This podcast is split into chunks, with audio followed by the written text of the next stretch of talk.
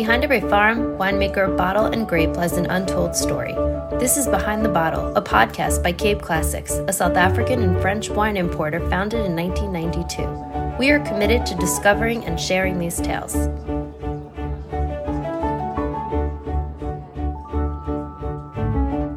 I am Mary Ellen Phillips, and in today's episode, we're chatting with Nicholas Bureau, export director of Glenelly and the grandson of proprietor May-Eliane de Lencquesaing.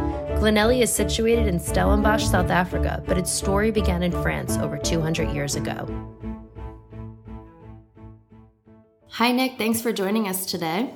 So, you're a French family producing wine in South Africa. How did you end up there? So, my family uh, on my grandmother's side is the Miailhe family from the Medoc, uh, from the left bank of Bordeaux. They started in the wine business in the late 18th century as wine brokers, uh, one of the oldest family of wine brokers in the left bank of Bordeaux. Throughout the uh, 19th century, they started uh, buying estates uh, mainly in the Medoc, uh, Chateau Siran in Margaux being the first one uh, to be um, purchased in the family.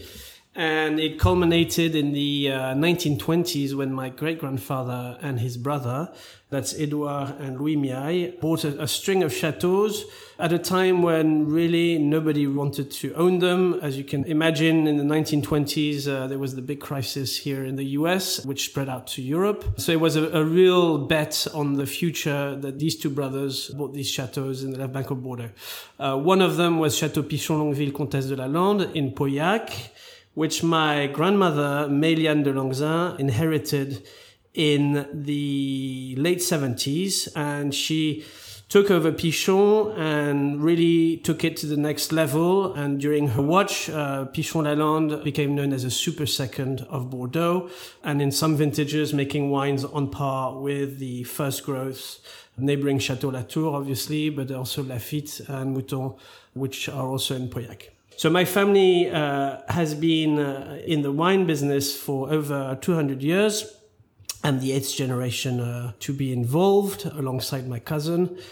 Now, more precisely about how did we end up in South Africa? Well, my grandmother um, always wanted to make wine outside of France. Uh, she explored uh, ventures here in the US, also in other parts of the world, but it never really materialized. And in the middle of the 1990s, uh, she sponsored a trophy at the International Wine and Spirit competition in London.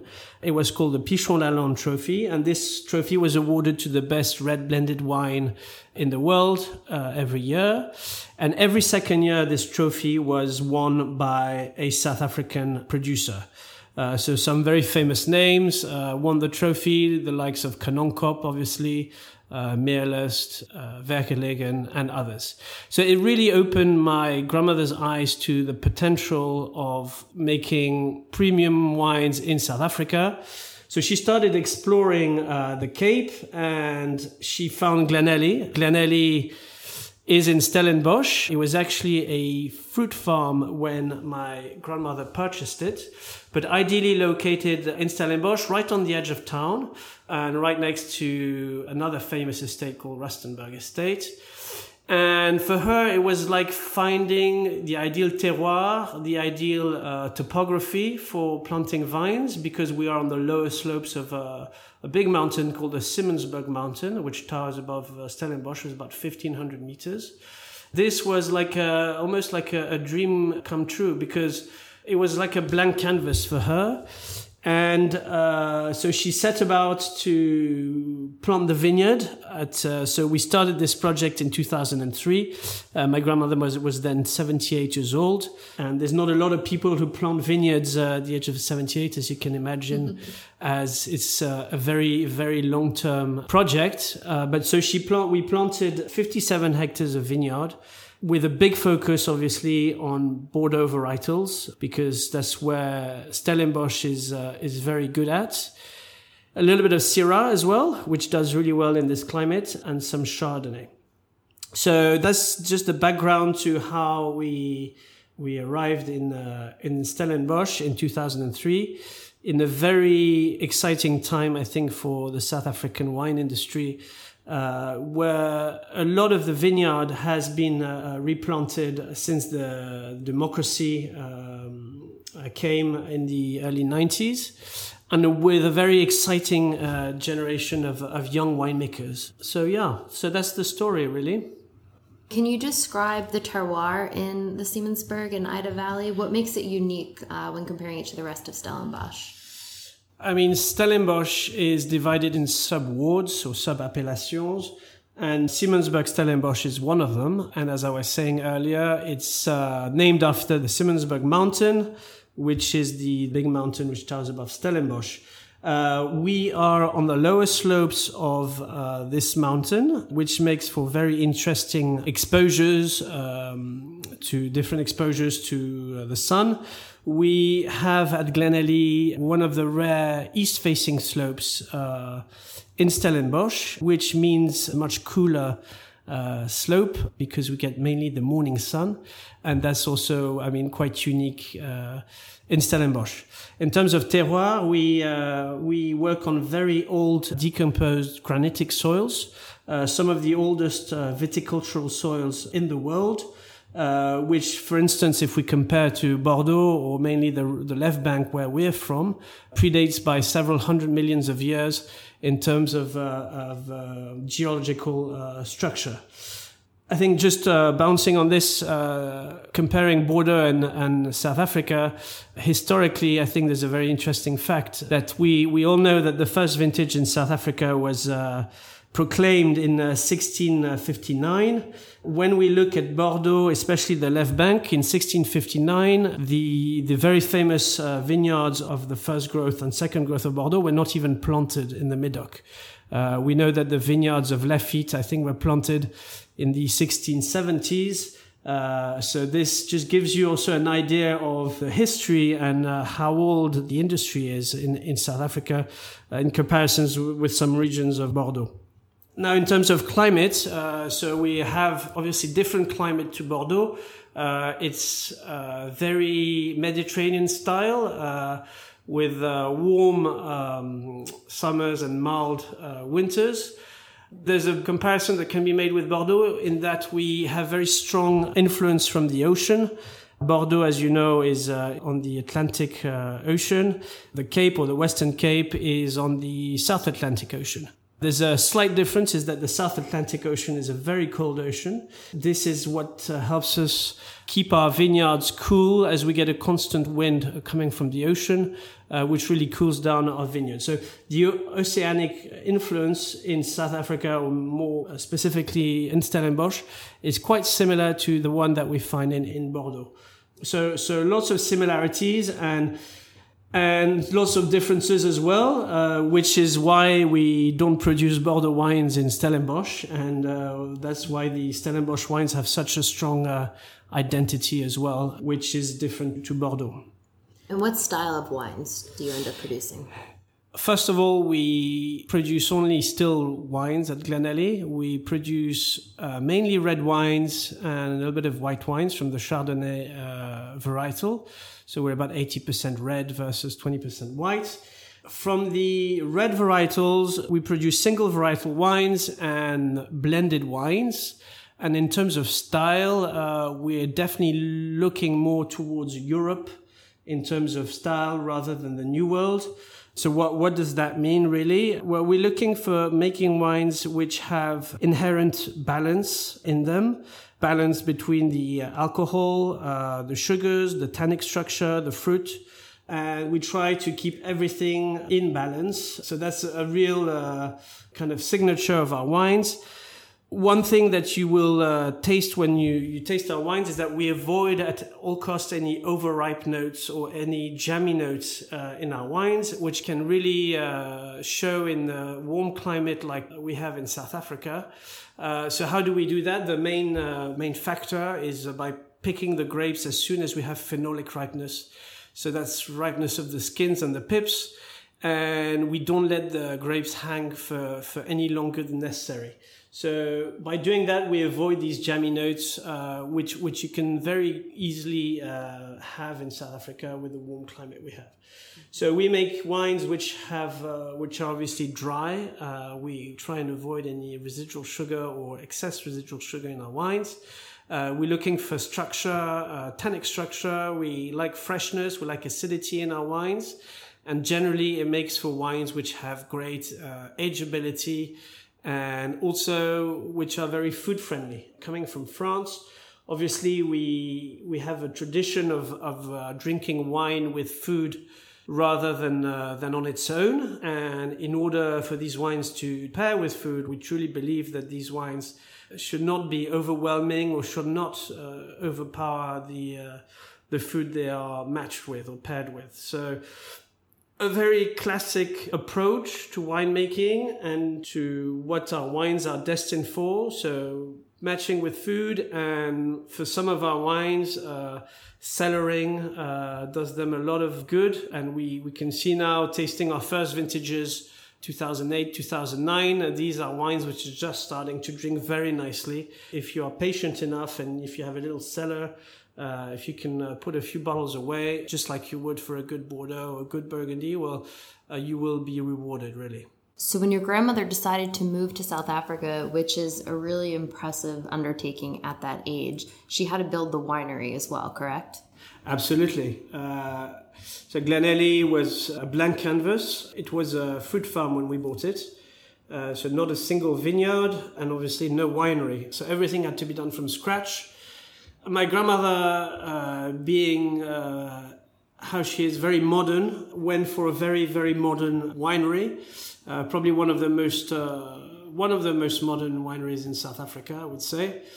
Uh, which is built uh, inside the mountain and it works on the gravity flow system.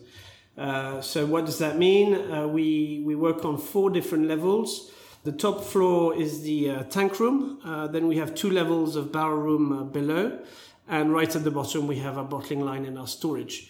Everything works on uh, the gravity flow principle, uh, which means the tank uh, fill the barrels and the barrels then fill the the bottling chain. So it's a, a very soft process on the wine. It means we, we do not pump the wine at all.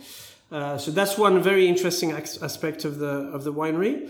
But the other one is that we inaugurated this building in 2008, uh, and since we've never brought any yeasts into the uh, the cellar, any industrial yeast that that's to say. Um, so which means that we only work with the uh, indigenous yeasts uh, that are present on the farm. All of our fermentations are spontaneous fermentations. And again, that's quite a rare thing in South Africa. Not a lot of people uh, work like that.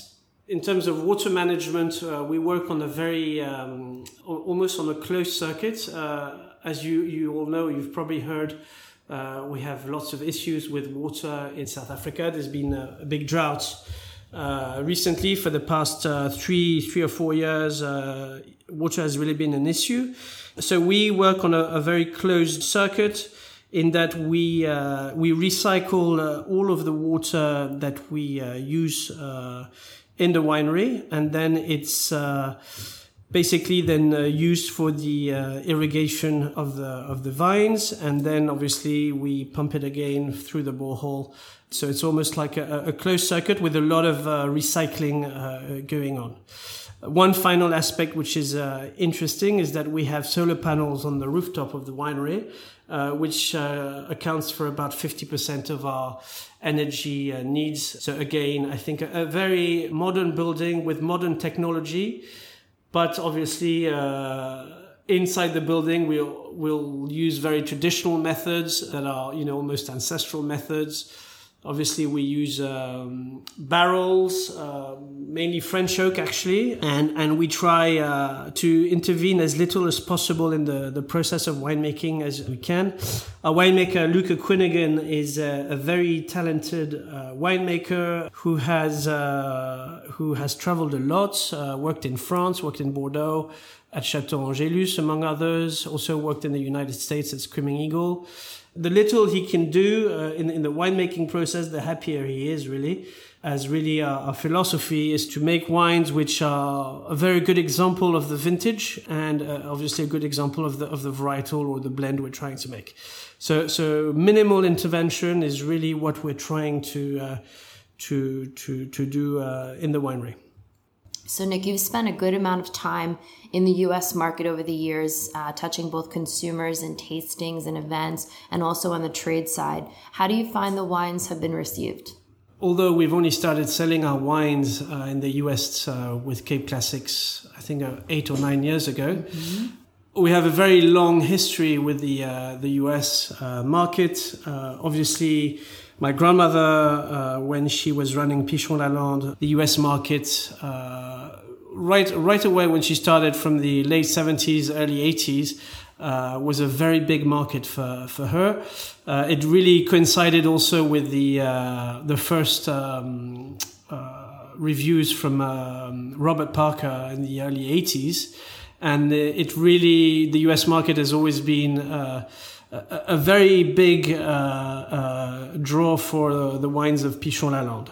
So when we uh, arrived uh, 10 years ago selling our wines, our South African wines, uh, Glenelly wines in the US, we benefited a lot from uh, this almost aura that uh, my grandmother had with her wines from Bordeaux.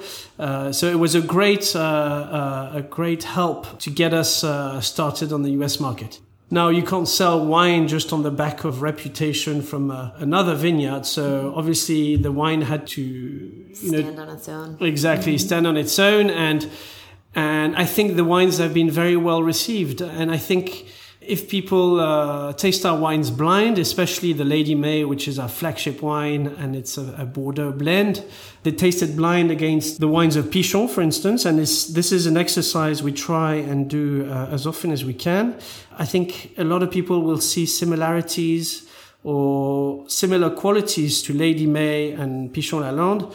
And I think it's a, a real draw for, uh, for both the consumer and for obviously the trade uh, because uh, you are getting uh, a wine that's been made by the same person in two different continents. And and I think South African wine in general as, as you can imagine uh, price wise is, is is much more attractive than Bordeaux especially uh, these days when when we see the price of these uh, super seconds or even third fourth growth really going through the roof US market has been great for us. It's uh, it's our second biggest export market, so it's a it's a very big focus for us. Uh, I'm very optimistic for the future of, of, our wines in the US, but also for for South African wines. I think they they've yet to be in the limelight, and I think these days are hopefully coming as uh, the consumer recognizes the quality of the wines that are produced there and also the, the, the amazing value that they offer.